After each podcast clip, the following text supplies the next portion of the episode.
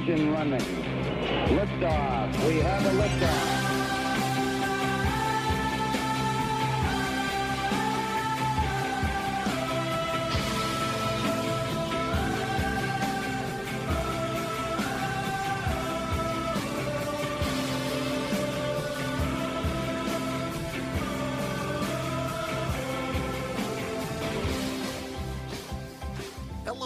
America. Welcome. It is Erick Erickson here across the United States of America. So glad that you're with me. The phone number is 877 973 7425. Should you wish to be on the program, happy to have you. Uh, I, I, there's, there's a piece I want to talk about.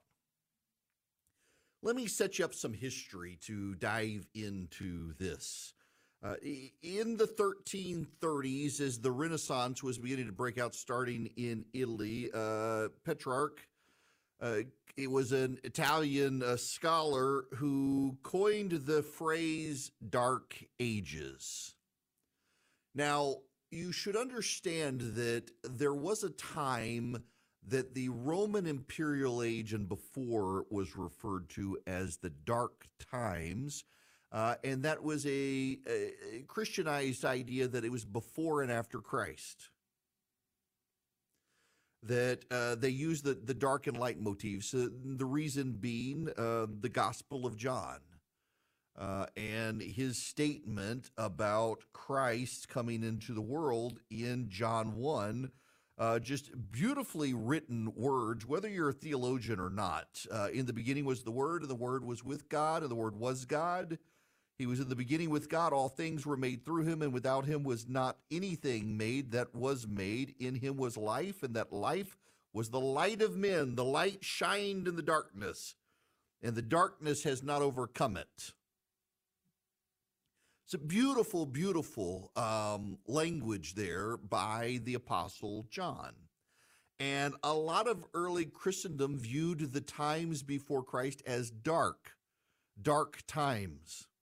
But in 1330, Petrarch, the Italian scholar, coined the term the Dark Ages, and what he meant by the Dark Ages was the time after Rome fell. And he had a point. Now, this is the, the medieval period and into the Renaissance, uh, what a lot of scholars will call the medieval period as opposed to the Dark Ages. He, Petrarch, uh, really, the, the term meant that period of time from the fall of Rome until really the rise of the Renaissance period before the Enlightenment. Because society forgot things. Let me give you a very real world example of one of the things society forgot concrete. Now, you say, well, Erickson, we know how to make concrete. It's true. We, however, are only just beginning to unlock the uh, theories and, and science behind Roman concrete. Because the concrete of the Roman imperial empire to this day is better than our concrete. Modern concrete begins to crack and crumble after about 100 years. We are 2,000 years removed from the main part of the Roman Empire with Caesar Augustus in charge, and Roman concrete is still holding bits and pieces together. In fact, Roman concrete, um, subsurface Roman concrete in harbors, is to this day better than any concrete we pour. And it is self healing. It has self healing properties that we're only just beginning to understand. We forgot the recipe of how to make real concrete how to make Roman concrete. Roman concrete, hands down to this day, is stronger, better, and longer lasting than any concrete made since the Industrial Revolution. We forgot things. We forgot deep literature.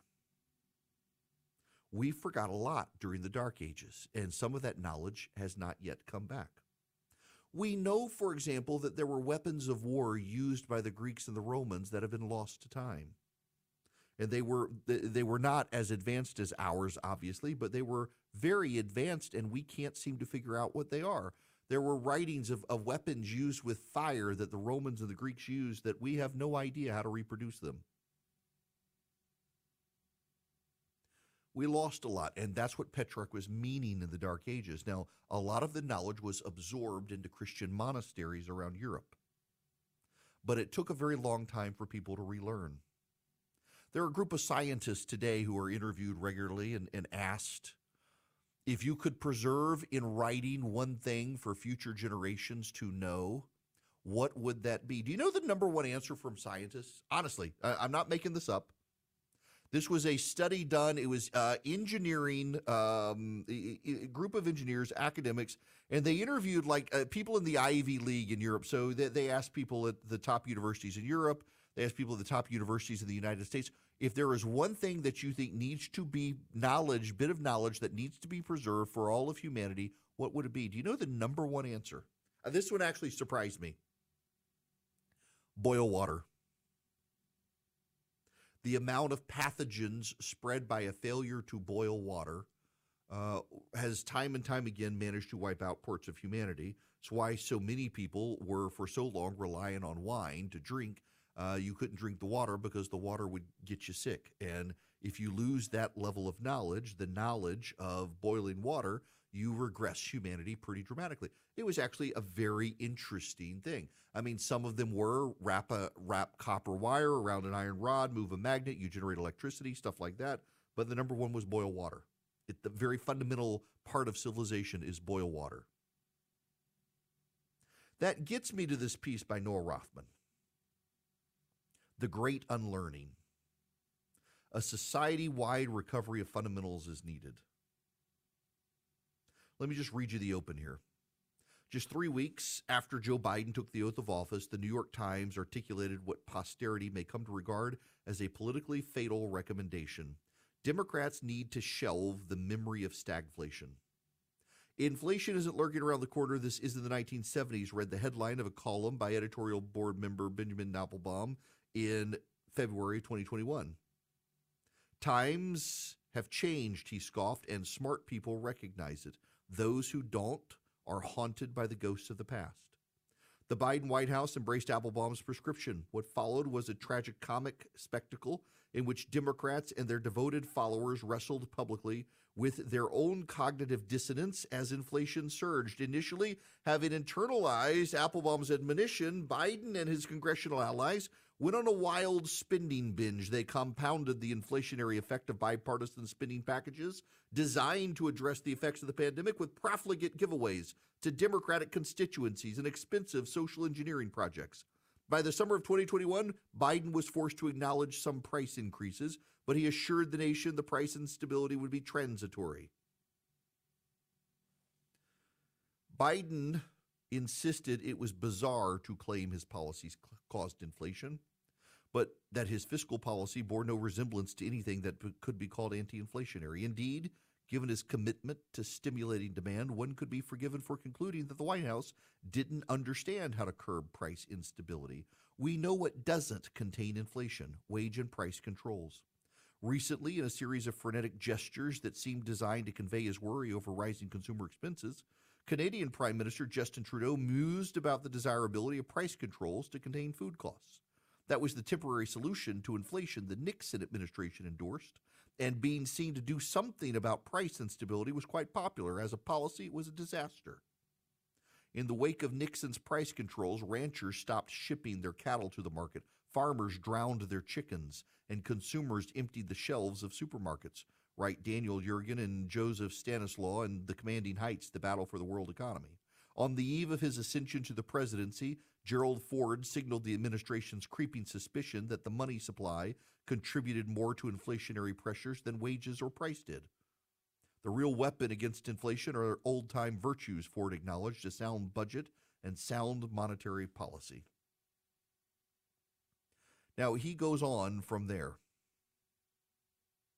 and deals with a host of issues.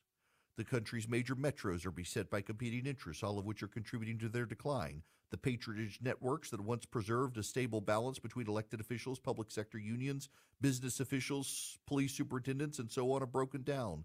The petty criminality that makes cities unpleasant is on the rise, creating environments conducive to the violent criminality that makes cities unlivable. In response to these conditions, the city's most productive citizens are leaving. We have forgotten the basics. Down to the family level, we have forgotten the basics. It is a sign that in our postmodern times, the new and shiny objects that so many people have embraced to replace old world thinking turn out not to be as good. G.K. Chesterton, in his book Orthodoxy, talks about the democracy of the dead. What he means by that is tradition. Tradition means giving a vote to the most obscure of all classes, our ancestors.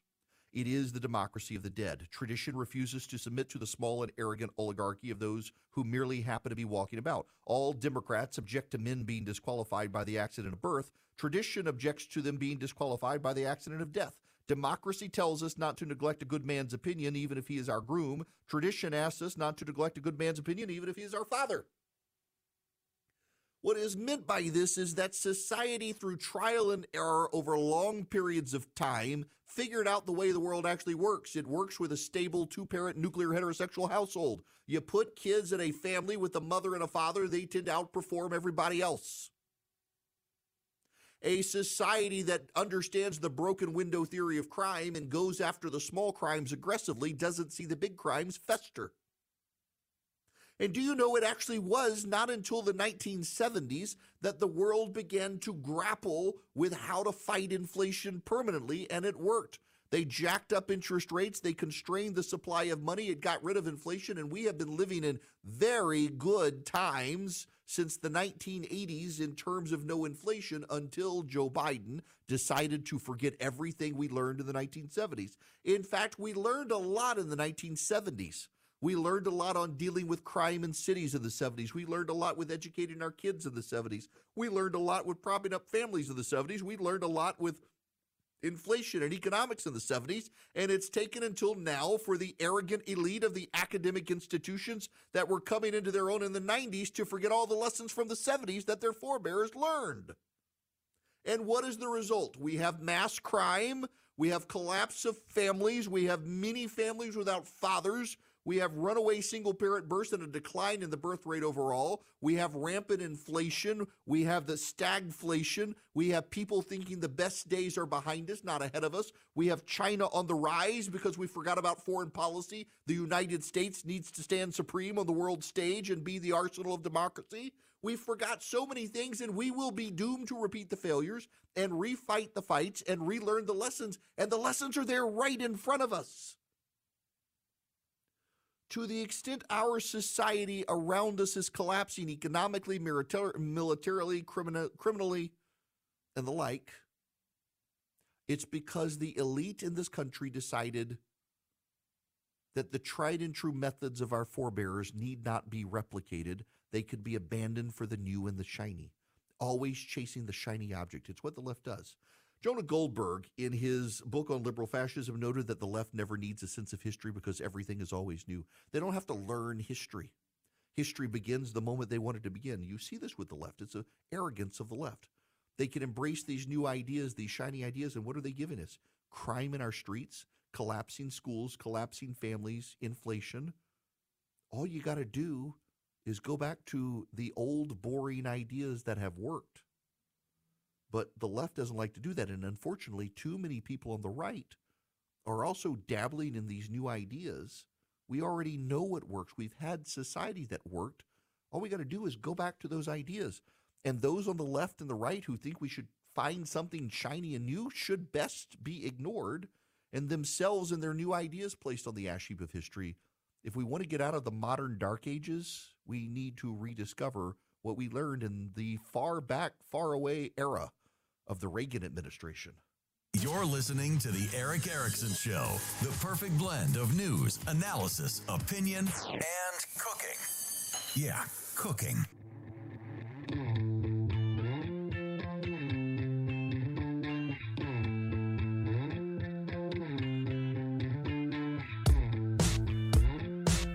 You can be live on Erick's show by calling 877 97 Erick. That's 877 973 7425. Hello there. It is Erick Erickson here. The phone number 877-973-7425. Let's begin with JD. You're going to be the first caller. Welcome to the show. Thank you, Erick. Um, appreciate your appreciate you taking the message, the call. Um, the pollsters sample the population to try to get a to predict the the popular vote. Can they not parse the data in such a way to get a sense of the electoral college, which really determines the president? So, you know, they can do a battleground survey, uh, which they do. There's a battleground poll. It's conducted by a, a bipartisan group of Democrats and Republicans, a pretty good survey. Uh, the problem is the smaller you go, the more inaccurate the polling tends to be. Um, so, what you do really is you rely on the best pollsters in each state to do polls and take the polling average, and you get a better sense of what's going on. Uh, and in 2016, though, keep in mind that uh, Donald Trump, in the polling averages, even in the in the battleground states, he overperformed against every single one of those polls. Very few of them in the polling averages had him had him uh, ahead. A lot of them had him tied, uh, but didn't have him ahead. It's just it, it's harder and harder to do for a lot of reasons. In fact, I'm writing a paper on this because I got a present a paper in a couple of weeks on polling, and I've been talking to a lot of pollsters. So, JD, it's kind of kind of your your call is kind of timely on this. I'll tell you what pollsters tell me that uh, the individual polling don't rely on it. Rely on the polling average. Rely on the major media pollsters more than the partisan pollsters for this reason. The media pollsters have a reputation at stake. They, none of the pollsters I've talked to, Republican or Democrat, truly believe that the major media pollsters are trying to shape your opinion stuff. Now, I know y'all aren't going to ever be persuaded by that, but the Republican and the Democratic pollsters I talked to have told me they genuinely do not believe the major media polling uh, goes out of their way to shape an opinion. Uh, sometimes they get it wrong, and you have outliers. That's why you rely on the polling average. The problem is uh, it's more and more difficult these days because so many people have cell phones and don't answer the phone the one thing that everyone has told me is do not rely on online surveys. They are still bad, and they're probably never going to be good. Uh, rely on pollsters who call cell phones and landline phones and do not use online polling. Um, but more, more than that, pay attention to the average, not the individual polls. Now, you should pay attention to this. Right now, you can get three Eden Pure Thunderstorms for less than $200 at EdenPureDeals.com. The Eden Pure Thunderstorm is an air purifier. So it gets rid of pollen, it gets rid of mold, it gets rid of dust floating in the air, and it uses electrostatic plates, so you don't have to buy a filter subscription. But more importantly, the Eden Pure Thunderstorm is an odor eliminator. So it wipes out pet odors like litter box odors and stinky wet dog odors. It wipes out smoke odors. It wipes out cooking odors. It wipes out musty, mildewy odors. You can plug it in with a USB cord or you can plug it directly into the wall. If so, if you're in a car and you got a USB outlet, you can plug it into your car, leave it there, wipe out those odors. You get three of them for less than two hundred dollars. So you have one for upstairs, downstairs, your basement, your RV, your travel bag. You can hold this thing in your hand. I keep one in my travel bag. You go to EdenPureDeals.com, EdenPureDeals.com, and the discount code is Erick, E R I C K. So EdenPureDeals.com, the discount code Erick E R I C K. Um, they you all these things work. They pack a wallop. They eliminate odors. EdenPureDeals.com. The discount code Erick E R I C K.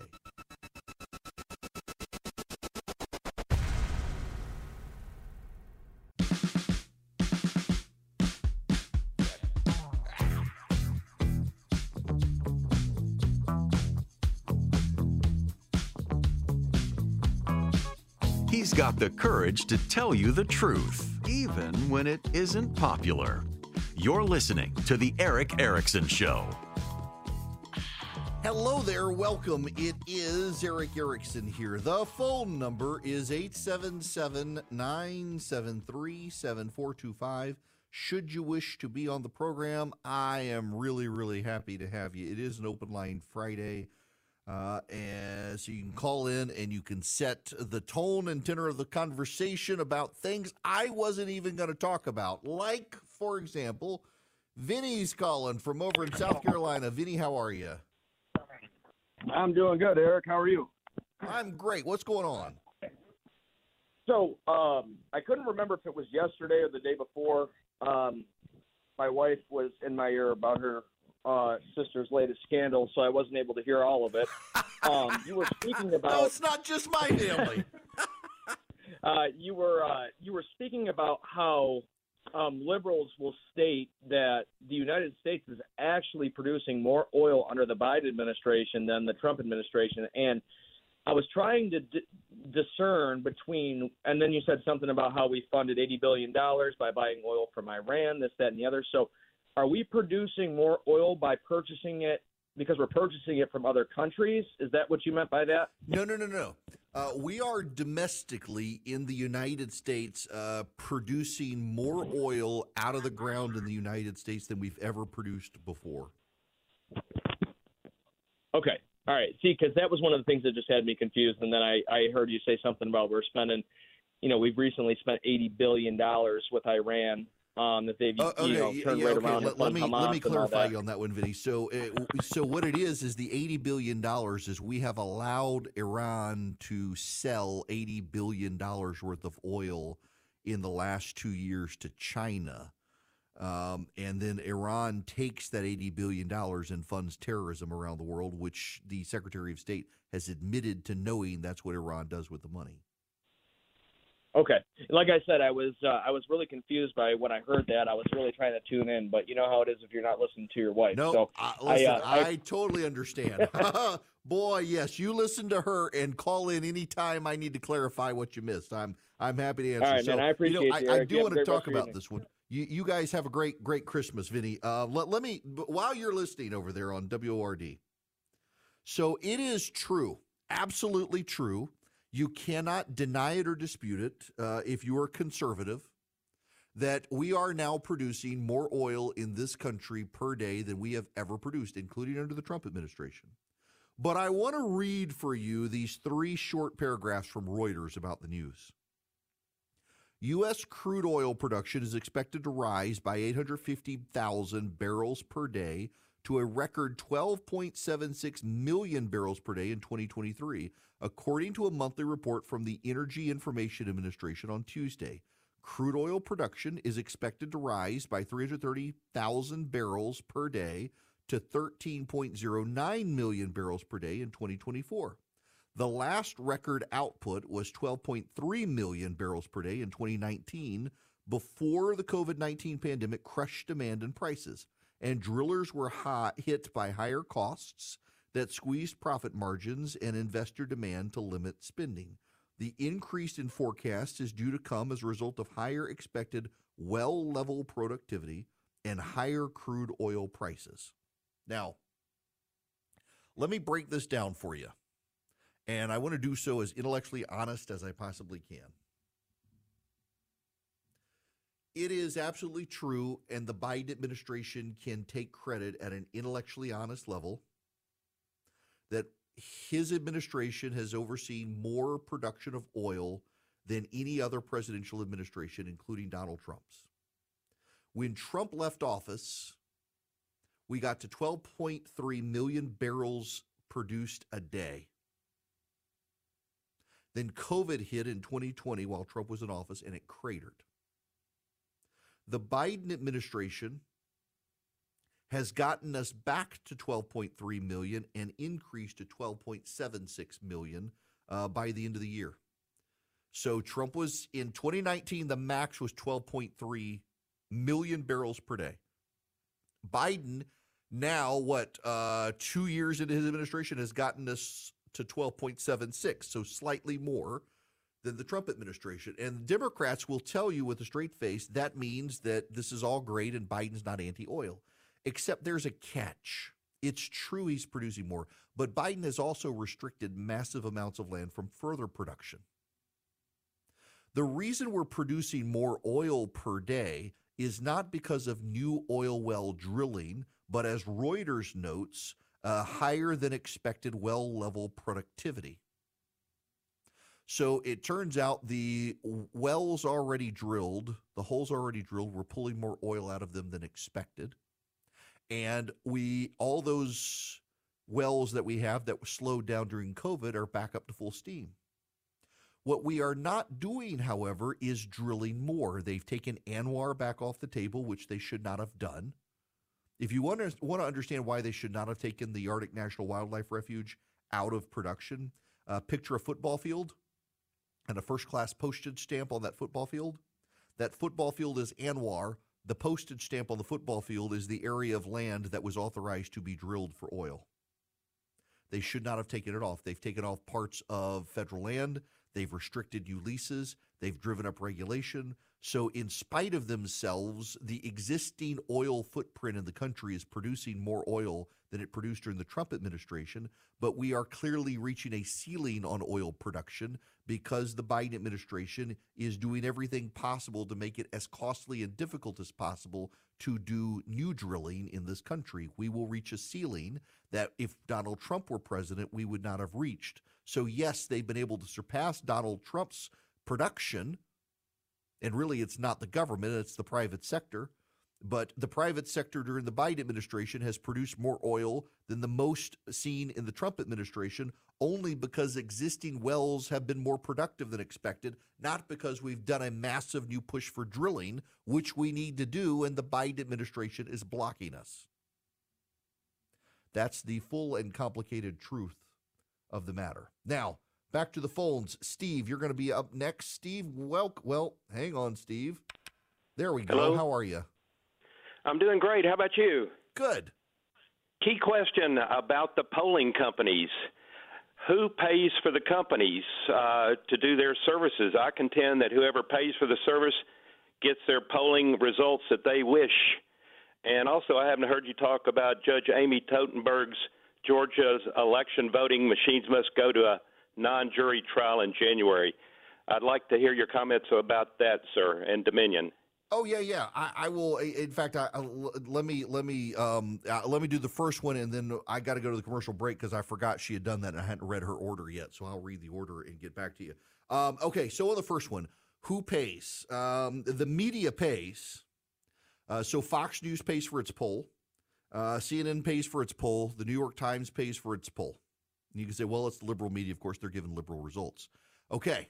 So if it's the liberal media paying pollsters to give them liberal results, question why is Donald Trump leading in their polls? Because he is. He's, he's, he's leading in their polls. Um, what happens, however, is that they use Democrat and Republican pollsters together. Uh, th- I don't know of any major media outlets at this point that don't do bipartisan polling to try to weed out that concern. Um, the AP poll, the ABC News, Wall Street Journal, or Washington Post poll, the NBC Wall Street Journal poll, the Fox News ORC poll, the CNN poll, they all use a Democrat and a Republican together to do the polling for them. And the results are that Donald Trump is doing better in the polling than he's ever done before. So, I mean, th- this is part of the issue with people who think there's a liberal conspiracy in the polling. And I'll tell you what, what the prevailing consensus among non Trump supporters is. So, the prevailing consensus of people is that, well, the polls are biased, yet all of the polls have Donald Trump ahead. I mean, if you use the Real Clear Politics polling average, by the way, and you should note the Real Clear Politics guys are not uh, paragons of the left. They're they're actually pretty conservative. And in the Real Clear Politics polling, you've got Trump up four in the Messenger Harris X poll. Now that is one of the ones that doesn't use bipartisan polling. Trump is up four in it. It's an online poll which aren't very reliable. But do you know who the Harris X pollster is? Hillary Clinton's pollster. That's right. So the poll in which Trump does the best is Hillary Clinton's pollster. Uh, Biden is up two in the YouGov poll. Biden's up one in the Morning Consult poll. Emerson, which has a great reputation, Trump's up four. Reuters Ipsos, Trump's up two. NBC News, Trump's up two. Fox News, Trump's up four. Quinnipiac, Trump's up two. Yahoo News, uh, Trump's up two. Rasmussen reports, which leans to the right actually, has Biden up four. So you have uh, Hillary Clinton's pollster has Trump up four, and you've got uh, Rasmussen has Biden up for, which is an interesting dynamic there. Most of the major media outlets have Trump up, even though they're polls done by liberal media outlets. Um, it's just something to keep in mind when you start questioning the polls. Now, the non Trump people, the people on the right who hate Trump, here's what they tell me.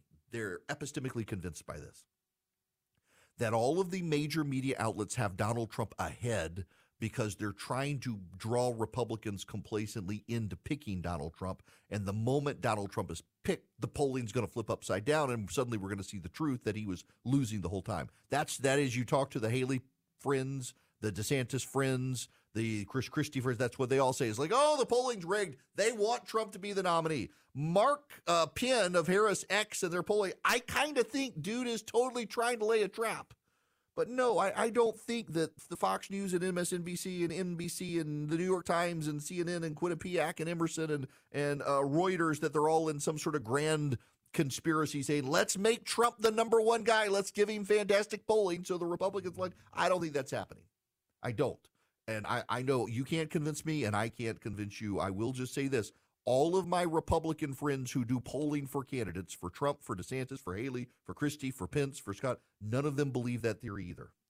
Okay, now, oh, look, look at the time. Yes, I should go do that and come back to calls. Shouldn't I? Good clock management. Andrew's behind the board telling me.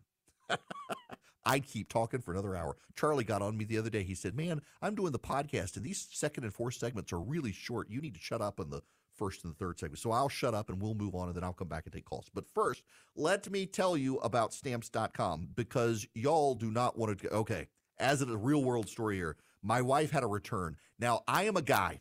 It pains me to return anything. I don't care how easy they make it. I still got to label it, tape it, and take it somewhere. And I would just rather like throw it away. I, I hate to return things. Some people aren't like that. And I realize like I, I could get my money back. And I'm like, no, I got to go stand in line with a bunch of germy people and wait to give someone a package. They won't just let me drop it off. And I had to do that for my wife yesterday and go to the post office to, to buy stamps I should have just used stamps.com, but my wife wanted the Christmas stamps from the post office. But otherwise, if stamps.com, you bypass the line. You do not have to stand in line. You can arrange for pickup at your home or office with stamps.com. You can just, all you need is a computer and a printer. You print your label, you put it on your package, and then you arrange for the post office or UPS to come to you to pick it up. So you do not have to stand in a line. It's that easy. You could choose the fastest option to ship, the cheapest option to ship and you get up to 84% savings from the post office and UPS rates. And if you're like a, a, business that does a lot of shipping, they can save you a lot of money. I've been using stamps.com for 20 years. In fact, just the other day, I had UPS come by here and pick something up. I'd done it all on my computer and printer with stamps.com. It's that easy. Stamps.com, you click on the mic, you put in my name, Erick, E R I C K. You will save up to 84% off post office UPS rates. You get free postage. You get free digital scale on a limited time offer. You have no long term commitment. You have no contract. You can cancel at any time. That's how easy this is. You are not bound by a contract, but you're not going to cancel it because you're never going to stand in line again to ship a package unless your wife makes you go return something. Stamps.com. Click on the microphone.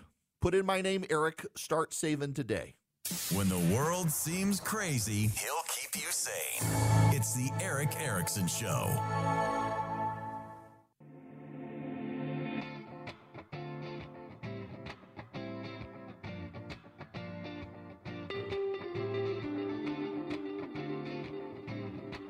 Want Erick's weekly recipes? They're super delicious. Text recipe to 33777 now.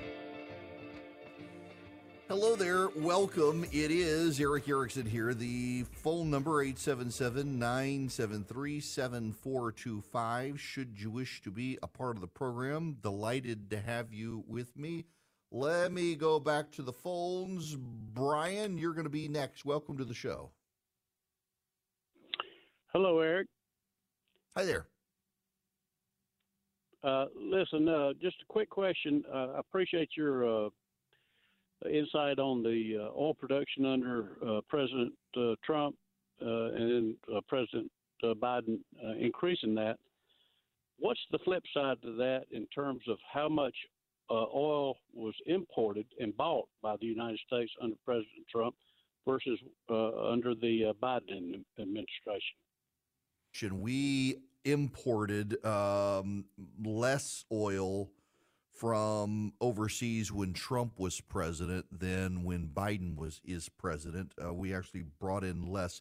We were more of a net energy exporter when Trump was president, which we're not right now. That is, we were selling more oil. Right. We were still importing oil though. Um, this is what people forget. We still import a significant amount of oil to fuel the economy, but uh, where the where the issue comes in between exports and imports is that when Trump was president, we were producing enough oil given capacities and demand around the world during that economic period that we could still sell oil on the open market, uh, e- even as we were importing oil mostly from Canada and Mexico. Some from Saudi Arabia, but uh, most of our oil comes from Canada and Mexico if we don't produce it ourselves. The problem is Yes. that at this point we we can't sell enough oil on the open market to be considered a net exporter. Uh, we've got to keep as much as we possibly can here and uh, get more oil as well.